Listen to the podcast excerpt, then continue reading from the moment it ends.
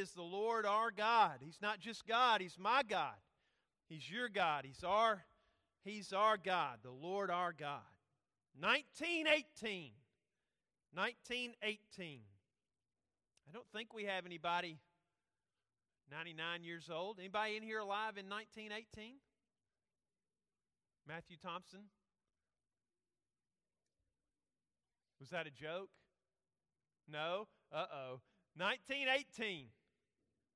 Four years. World War One had been raging. Uh, at least four years. And uh, the German army, nineteen eighteen, the German army and the British and French had been battling there on French soil. And uh, the, the, the German army and the, the French and British had gotten bogged down.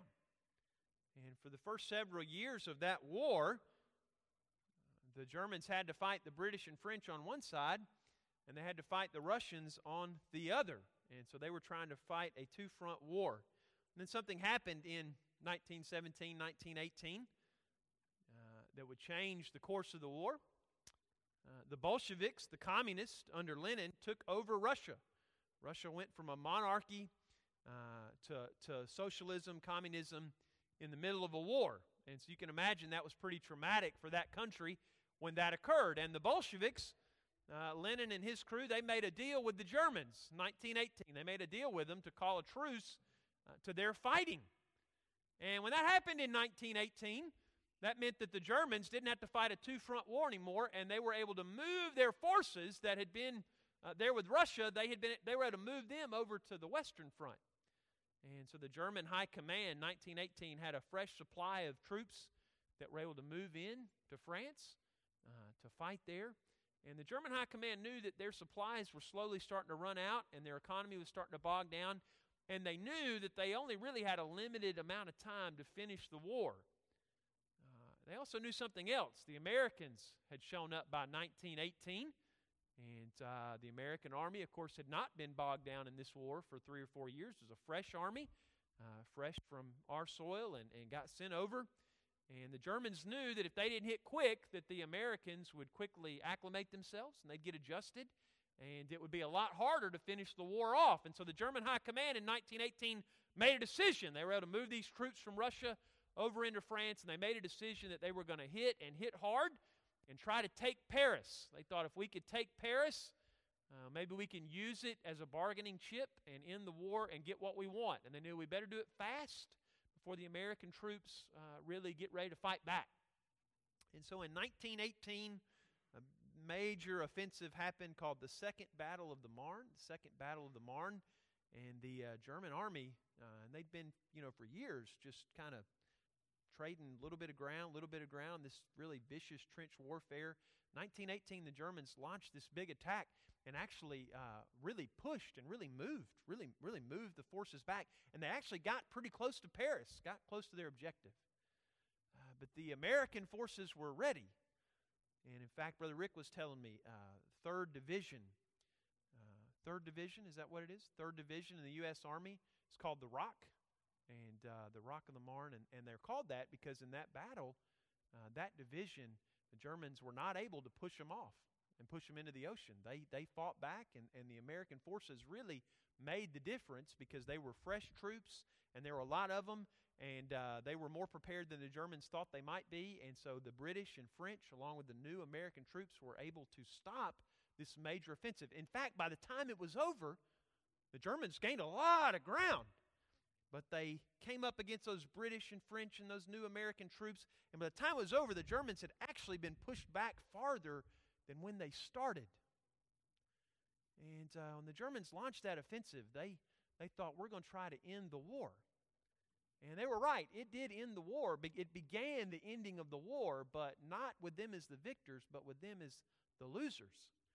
The Second Battle of Marne, when they launched it, they didn't know, but when they launched that offensive, that was the beginning of the end for Imperial Germany in World War One, the beginning of the end. We're looking at the book of Acts. We saw last week uh, the Holy Spirit fall upon the people of God, upon these disciples. Uh, these disciples that uh, some of them had seen Jesus ascend into heaven. He told them to go back to Jerusalem and get prayed up. and to get in the Word and get ready for the Holy Spirit that was going to come. And Jesus told them, when that Holy Spirit comes, you're going to go and spread the Word.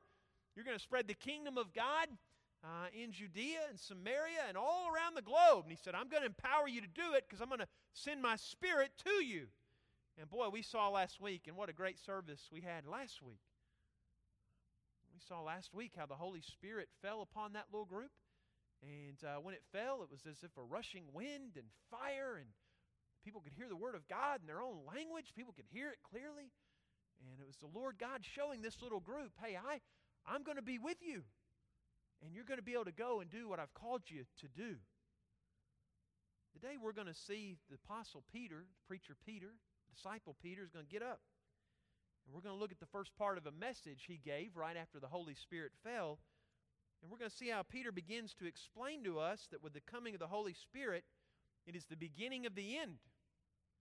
It is the beginning of the end as history, as it's been known. In fact, in some ways, when the Holy Spirit fell, it was the beginning of the end times.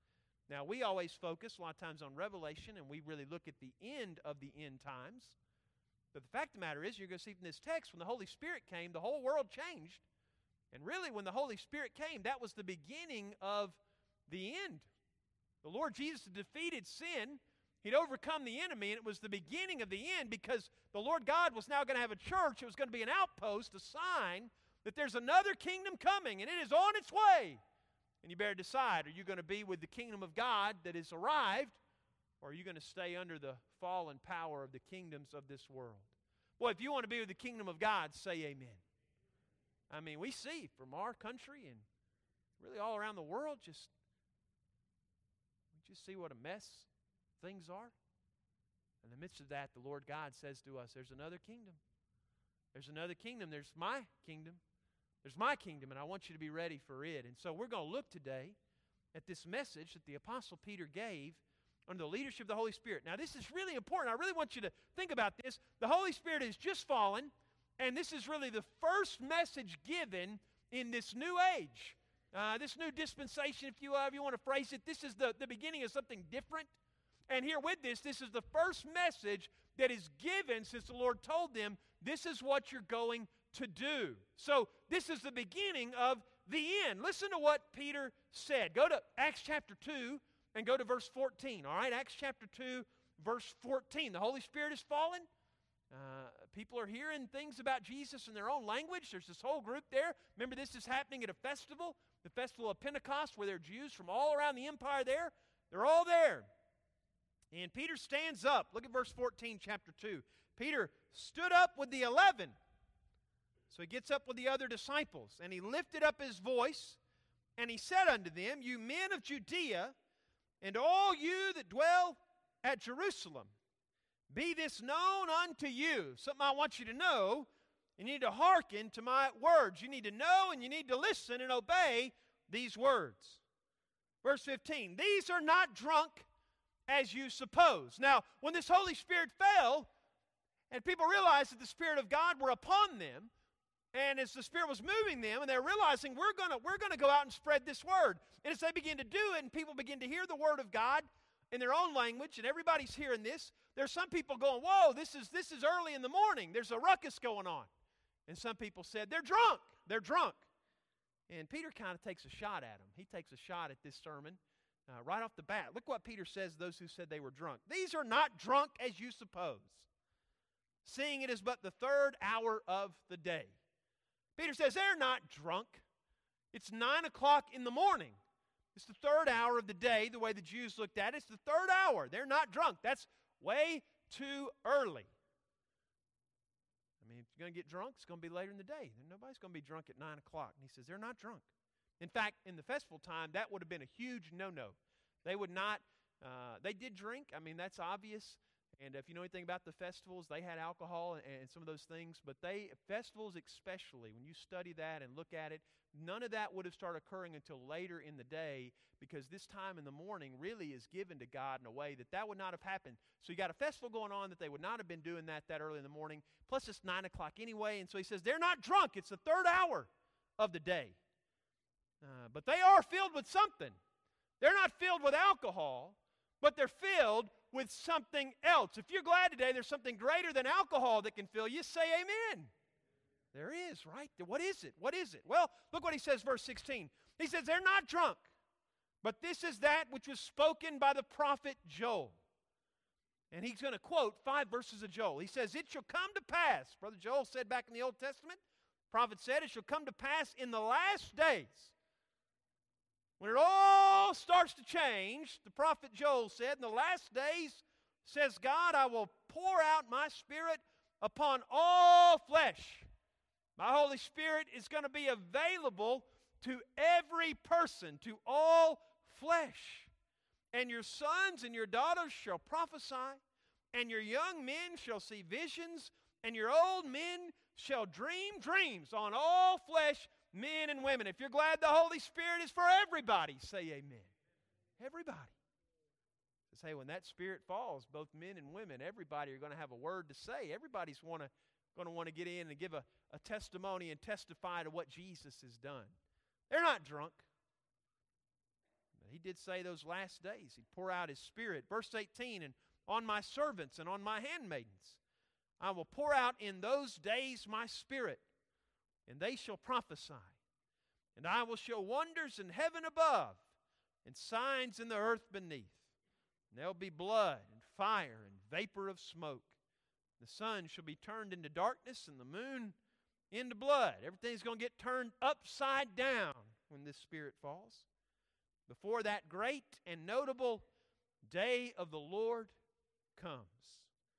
And it shall come to pass. What's the greatest thing about that day when the Spirit falls? What, what's the greatest thing after the Spirit comes? What's the, the greatest thing that's going to occur? It shall come to pass in those days, in those last days when the Spirit comes, it'll come to pass that whosoever shall call on the name of the Lord shall be saved. If you are glad that the Spirit shows us that we can be saved in Jesus, say amen.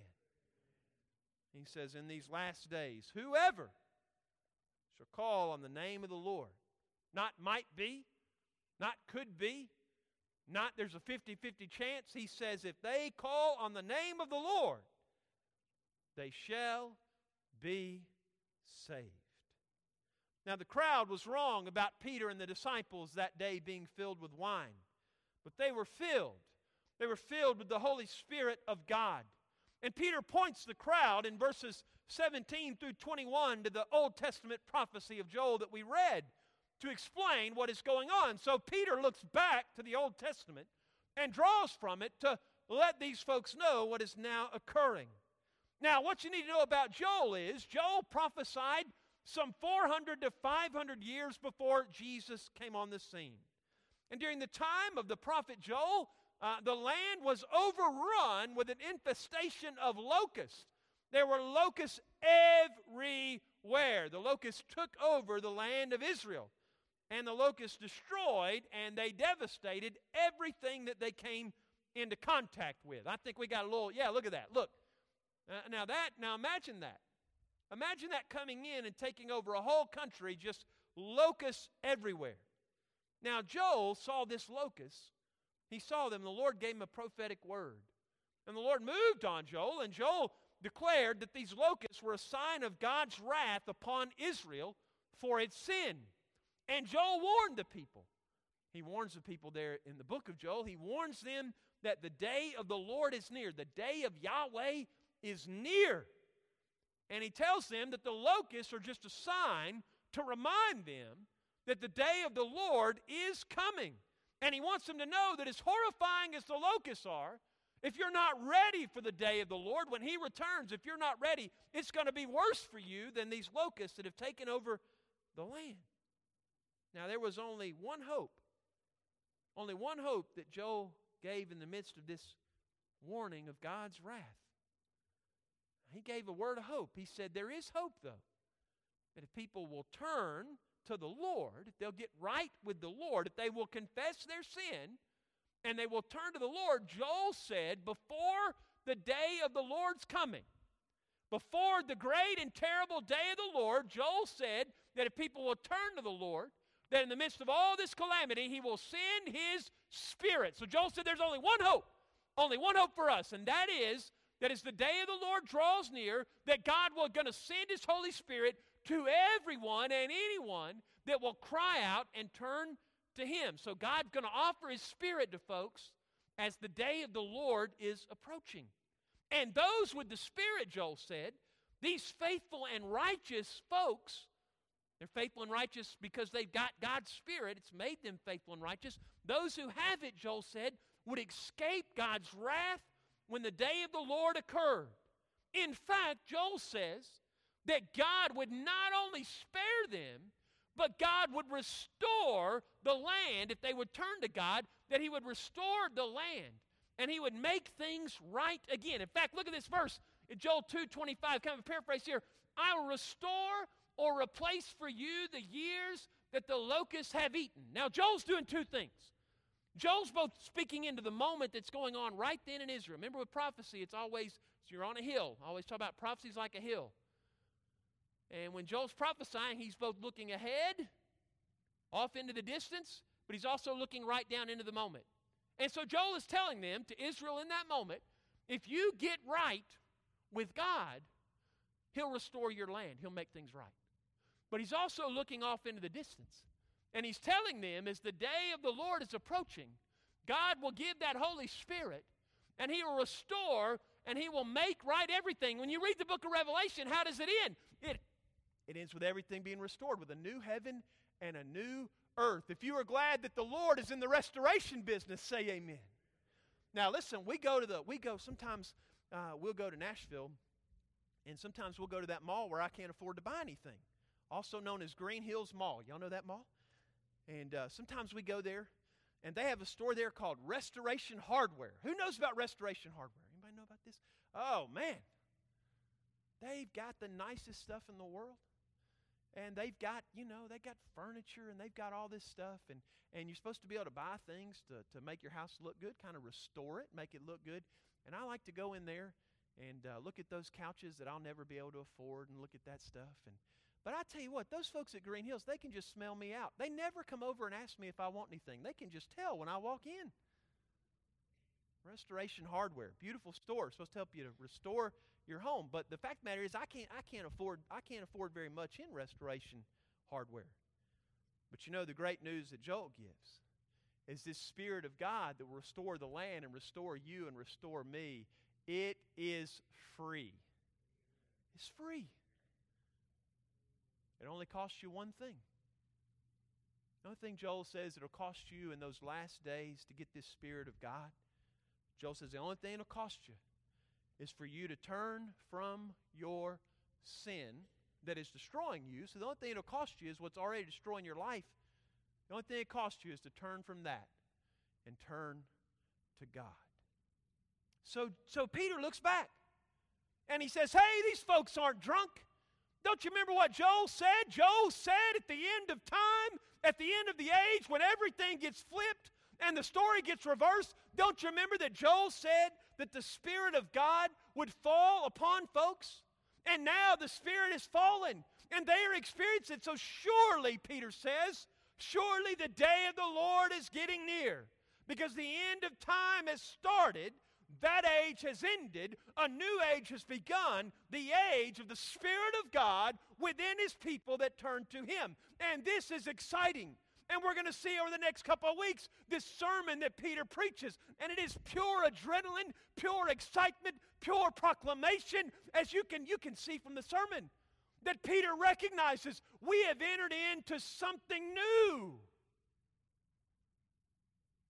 But Peter also knows something else. If the Christian community, as it's going to become, if the disciples of Jesus have now entered into the greatest age there is, and an age in which, for, for them, the greatest thing they'd ever known, an age where the Spirit of God is with every man and every woman that calls upon Jesus. If they have entered into this great age, Peter also knows something else. He also knows a new burden.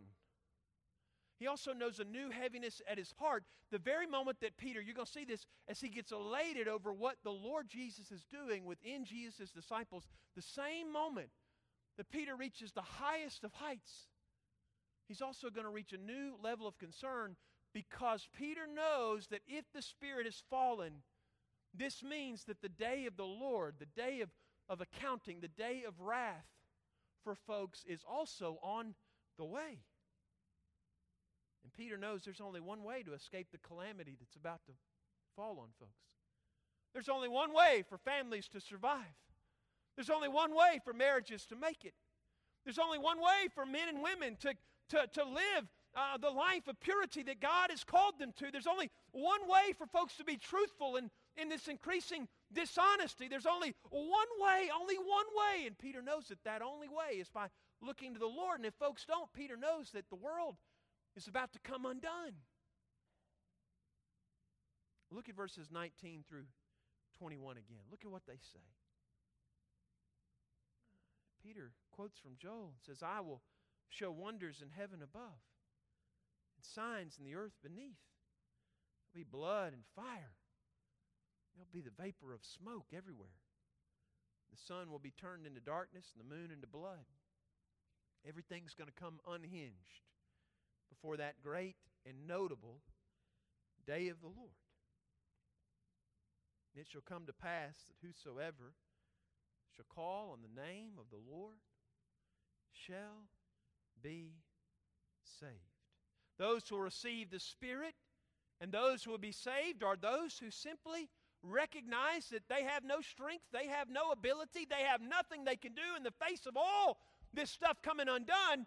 The ones that will be saved are those who recognize they have nothing to do with their own salvation, but they recognize they need God to save them. In these last days, it's going to be the church's mission, and it will be the church, Jesus' disciples, who will carry on what Jesus had began. What did Jesus tell people when he was going around ministering uh, during his three and a half year ministry? What did he tell those wrecked by sin? What would Jesus say to you? What did he say to those in his day? If he was here and he knew the struggle in your life and the problems in your life and the issues of life, what would Jesus say to you? Well, this is what he said. Jesus said things to people like, Sin, sin's totally defeated you. You made a complete wreck out of your life. Jesus said things like, "Come to me and follow me and believe in me and drink of the living water that I have to give to you." Jesus, what he did in his life is he called sinners to repentance and to faith. And now as the disciples await the great and notable day of the Lord that is coming, they are the people that are continuing Jesus' ministry by calling folks to Jesus. So Jesus said to folks, you, you, you know, no hope for you? Come to me. No hope for you? Follow me. Your sin has totally defeated you? Walk with me and I'll, I'll give you the, the waters of living life. So that's what Jesus, Jesus said. Come follow me. Come follow me. And Peter now is going to show us that what the church's job is to continue what Jesus was doing. But we don't say, "Come follow me." Only Jesus says that. We don't tell folks to come follow us. But what we do do is we look to folks that are hurting and folks that are dying and folks that are, that are just undone by sin. And we look at them and we say, come, come and follow Jesus. And look to Jesus and escape the punishment for your sin by going with Jesus, because Jesus will give you this gift of eternal life. So Peter is showing that now that the Holy Spirit has fallen, what is it, practically speaking, that the Holy Spirit of God is doing? It is enabling these folks to continuing Jesus' mission by telling people as the great and notable day of the Lord is coming, by telling folks, hey, you better get ready, and there's only one way to be ready, and that's by trusting in Jesus. If you're glad Jesus has got you and sealed you and has you safe for the day of wrath that is coming, say amen. So here you and I are today. And like Joel's day, the land around us is troubled. Now, we're not Israel, but we can relate to some of this. Storms, fires, shootings, protests, wars, political corruption, both parties, all parties, every side. All of this reminds us that the day of the Lord is approaching. So what about you today? It's one thing to say the world is troubled and keep it kind of generic, because we can kind of keep a distance from that. Oh, yeah, man, the world's troubled. The world's got problems, and that is true. The thing about Jesus is he always had a way of not just letting it be generic or abstract. Jesus brought it down. So let me ask you today, each and every person in this room, what about you? What area of your life is troubled? What part of your life Is there trouble in your existence? Do you feel like your spirit has been swamped by troubles? Do you know beyond a shadow of a doubt that there are things in your life that are not right? Then there's only one way to live. There's only one way to live in the midst of your troubles, and that is by depending upon Jesus for your salvation. Over four hundred years ago, Joel's prophecy started a work. Started a work of, of, of looking forward. Over four hundred years before, Joel had said that the Spirit would fall. And indeed, four hundred to five hundred years later, at Pentecost, the Holy Spirit is falling, and we're going to see that it's going to fall upon men and women. It's going to call upon every boy and girl, man and woman that will call to Jesus for salvation. So four hundred, five hundred years ago, Joel makes a prophecy. That prophecy begins to come into completion, Peter says, at this very moment at Pentecost, and a work was started two thousand years ago on that day that has not stopped. Billions. Billions of people have lived and died over the past two thousand years since Jesus ascended back to heaven. Many, many people, unfortunately, out of those billions and billions, have lived their entire lives in slavery to sin. Some people were hurt as a child, had emotional damage or physical damage done to them as a child, and they live their whole life and they never know any freedom or any escape from what their parents or a teacher or an authority figure did to them in their life. So billions of people live their entire lives bound by what somebody else did to them as a child. Billions of people have been born that had good homes and had good parents, and people did them right. But when they became a man or became a woman, they ate from the fruit of sin. And they found that it tasted pleasurable at first. But as that fruit of sin that they ate from got deeper and deeper within them, they found that as it went down, that that sin took a grip over every aspect of their body.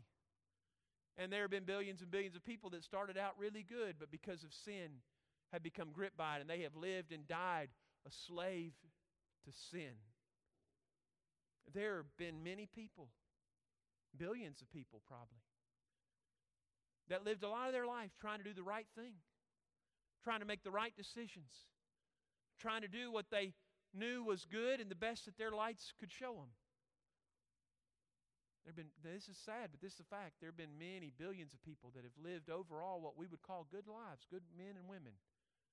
Within their lives, there's something that they did, some act that they participated in, something that they allowed themselves to get caught up with. And although we would look at them and say they lived a good life, the fact of the matter is there's something in their life that is a big dark hole that maybe they've kept secret from everybody else, but they know in their heart, I wish I'd never done that. I wish I'd never done a part of that. And there are billions and billions of people that that one thing that they did grips them and holds them. And they live and they die, and when they die, there's a sadness upon them because they know there's something not right. Billions of people have lived and died since this event of the Spirit's falling two thousand years ago. Many people lived their entire lives slave to sin, slave to fear. You afraid, afraid today? Fear is not God's gift. The Bible tells us He's not given us a spirit of fear. It's not what the Lord has for us, but many people are gripped by fear. Many people have silently carried the shackles that the devil gave them. They have carried those shackles of the devil's defeat on their life, and they have lived and they have died over these two thousand years. But my friends, there's another word. There's a better word. There's a prophetic word that we are given here through Joel, that every man and woman who has tasted and been filled with the Holy Spirit has been called to proclaim. And what is this word? What is this word of prophecy? Not something we've come up with, but a prophecy that God gave Joel, uh, that Peter then uh, translated into his age, that now this prophetic word we are to give people in our age. And what is this word we have to give? This word we have to give is the same word that Peter gives. And this word is that while billions around us are dying enslaved to sin, there is hope because where the Spirit of the Lord is, there is freedom, there is liberty, and there is salvation from fear and the shackles of our enemy. And if you know this living hope, say amen. And if you don't know it, if you don't know it, my friends, the Holy Spirit is here as well. The Holy Spirit has drawn you. It has brought you. And it is speaking to you through the Word of God right now. And what is this Holy Spirit telling you if you don't know this hope and this liberty and this peace? He's speaking a still, quiet word to you in the midst of your turmoil of your life. There's a still word that's being spoken to you by the Holy Spirit. And that word that the Holy Spirit is giving you today is you don't know that hope yet, but you can have it. You can have it. And that word that the Holy Spirit is saying to you is Jesus. Jesus, Jesus, Jesus. You don't need more human knowledge. You don't need more education to get it. You don't need to live in your ignorance to get it either. You don't need more money. You don't need more things. You don't need, you don't need more enlightenment. What you need right now to have the hope that God has, the Holy Spirit says today, there's one thing you need, and it is Jesus. Jesus.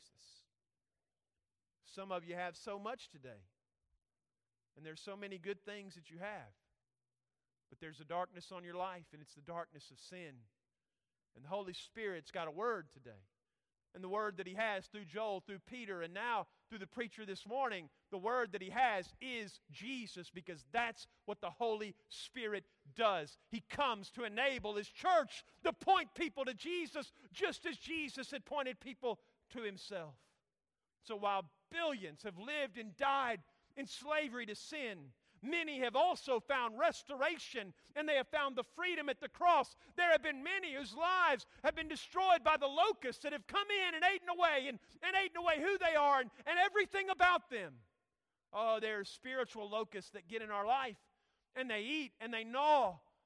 And then their brothers and their sisters and their cousins, or whatever you call locusts, I don't know how that works, but they all show up. And it's not just one locust eating at you anymore. They've devoured the land of your being, and they have destroyed you. And maybe today you say, there's no hope. This sin has destroyed me, and there's nothing else can be done because locusts eat away everything. You know that? Locusts, they'll fly in, and they eat, and they eat, and they destroy all the crops, and there's no crops left. And you say, there's no crops left in my life. It's all been eaten away. There's nothing else for me to give. This is the great thing about our God. Our God can come in where men are dead, and He can raise them from the dead. He raised Jesus from a dead, from the dead as a sign. Many things bound up in that sign, but one thing bound up in it is, is so you would know that the living God that we sang about, our Lord God that we sang about, is in the business of taking dead things and making them live things. And so if the locust has ate you alive today, you're in the right place. You're in the only place where you can get right. You are in a place where one word is being spoken, and that one word is Jesus, and Jesus has the power to make your dead life live again. And so we're going to see over the next few weeks as Peter gets into this sermon that he's going to preach, and you can just feel it. You again, you can. I, when I read this, I can feel. I, I, I can feel just the boldness of this. Pre- Pe- Peter had already been bold. But now there's something different about Peter's boldness. Now he's not just bold in his strength, but he's got a boldness of the Holy Spirit. And you can feel again the adrenaline and just the movement as he stands to look at this crowd. And Peter has one word for them. And that word is the great and terrible, the day of the Lord is coming. There's hope for all who've received the Spirit of the Lord. Because if you got the Spirit, then you got the Master who sent the Spirit. You've got Jesus. Do you need Jesus today? Do you need Him? Church only has one message, only one mission. But it's the most important message and the most important mission. And although it's just one word, it's one word that changes everything. Changes your family, your marriage, changes how you view other people, changes how you view other races, changes how you view this world. When you have Jesus, it's just one word, but it literally is the word that changes everything, because He is the King of the kingdom that is here, and the day of the Lord is approaching where there's not going to be a division anymore between his kingdom and other kingdoms. There is a day coming where there will only be one kingdom when it is all said and done, and it will be the kingdom of Jesus. So what about you? What about you? Do you have that Holy Spirit in your life? Do you have that protection where God's Spirit has fallen upon, upon you because you've trusted? How do I get this Spirit? Say, so how, how do I get it? He, he says right there, just call upon the name of the Lord and you will be saved. And when you are saved, you are sealed with that protective Spirit of God. I, I know today, I don't have to wonder, I don't have to guess. I know today that there are many, many people in this room that look really good on the outside, but there's a locust eating away at you. And some of you, it started as one locust eating away, but the truth is today, there's four or five things in your life that are just eating away, eating away at you, eating away at your spirit and your soul. It's eating away. Some of you today, you've just been swarmed. You've just been swarmed. Can I tell you today, I, I have nothing of myself to give you, but I have a word for you that's greater than anything I could personally give you. And that word is Jesus. And He can come today and He can speak life into your situation. Now, Jesus will point your sin out that's got to change. He's going to destroy those locusts and get rid of them. He's going to point out what's going to have to die so that you can rise and live in Him, the freedom of who He is. Some of you today have gotten comfortable with the locusts. You don't really like it, but you've gotten used to them being around. The Lord Jesus says today, I, I've got to stamp that out. I've got to destroy the locusts. But as I destroy that locust, I'm also going to do a restoration. I'm going to change you in ways that you could never imagine. Holy Spirit's come. We've entered into the last age, but it is a great age because in this age, the Holy Spirit and salvation is available to all who call upon the name of the Lord. Will you? That's where Peter's headed. We're going to see this. Where he's headed is telling these folks, it's here. This Spirit's available. This salvation is available. But what about you? And we're going to see that some are going to accept this message that Peter is preaching and some are going to reject. The question today is, what about you? If you need salvation, why don't you come? Why don't you come and call upon the name of the Lord? We'll pray with you. Why don't you confess that sin and call upon Jesus today? If you've forgotten that you're living in the last age when the Holy Spirit is upon God's people and you've been living under your own strength, say, I'm saved, but the truth is, I've not been relying on the Spirit's power.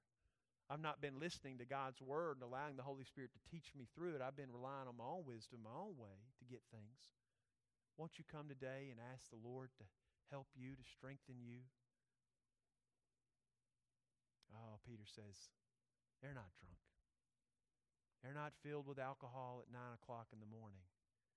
They're filled with something that's far better than anything this world could ever give. What about you? Would you stand with me this morning? We're going to give an invitation. And if God's Word is spoken to you, if His Holy Spirit is speaking to your heart right now, if you know you need to let go of those locusts and allow the Lord to destroy those things of sin, you need a new life in Jesus, oh, He offers it to you. You need a new hope for yourself, a new hope for your family, a new hope for your relationships at work, new physical hope. Lord God says, come, come, and I'll, I'll restore you, and I'll make you whole again. We've preached the Word, and we've proclaimed the Word. Now the question is, what are you going to do with the Word of God that has been given? Dear Lord, I ask right now that Your Spirit, Lord, would continue to be in this place. Lord, may folks not be afraid or bound by fear. That's from the devil. Lord, if they need to come, Lord, I pray they would come now and experience the freedom that You offer. Lord, I ask this in Jesus' name. Amen. Let's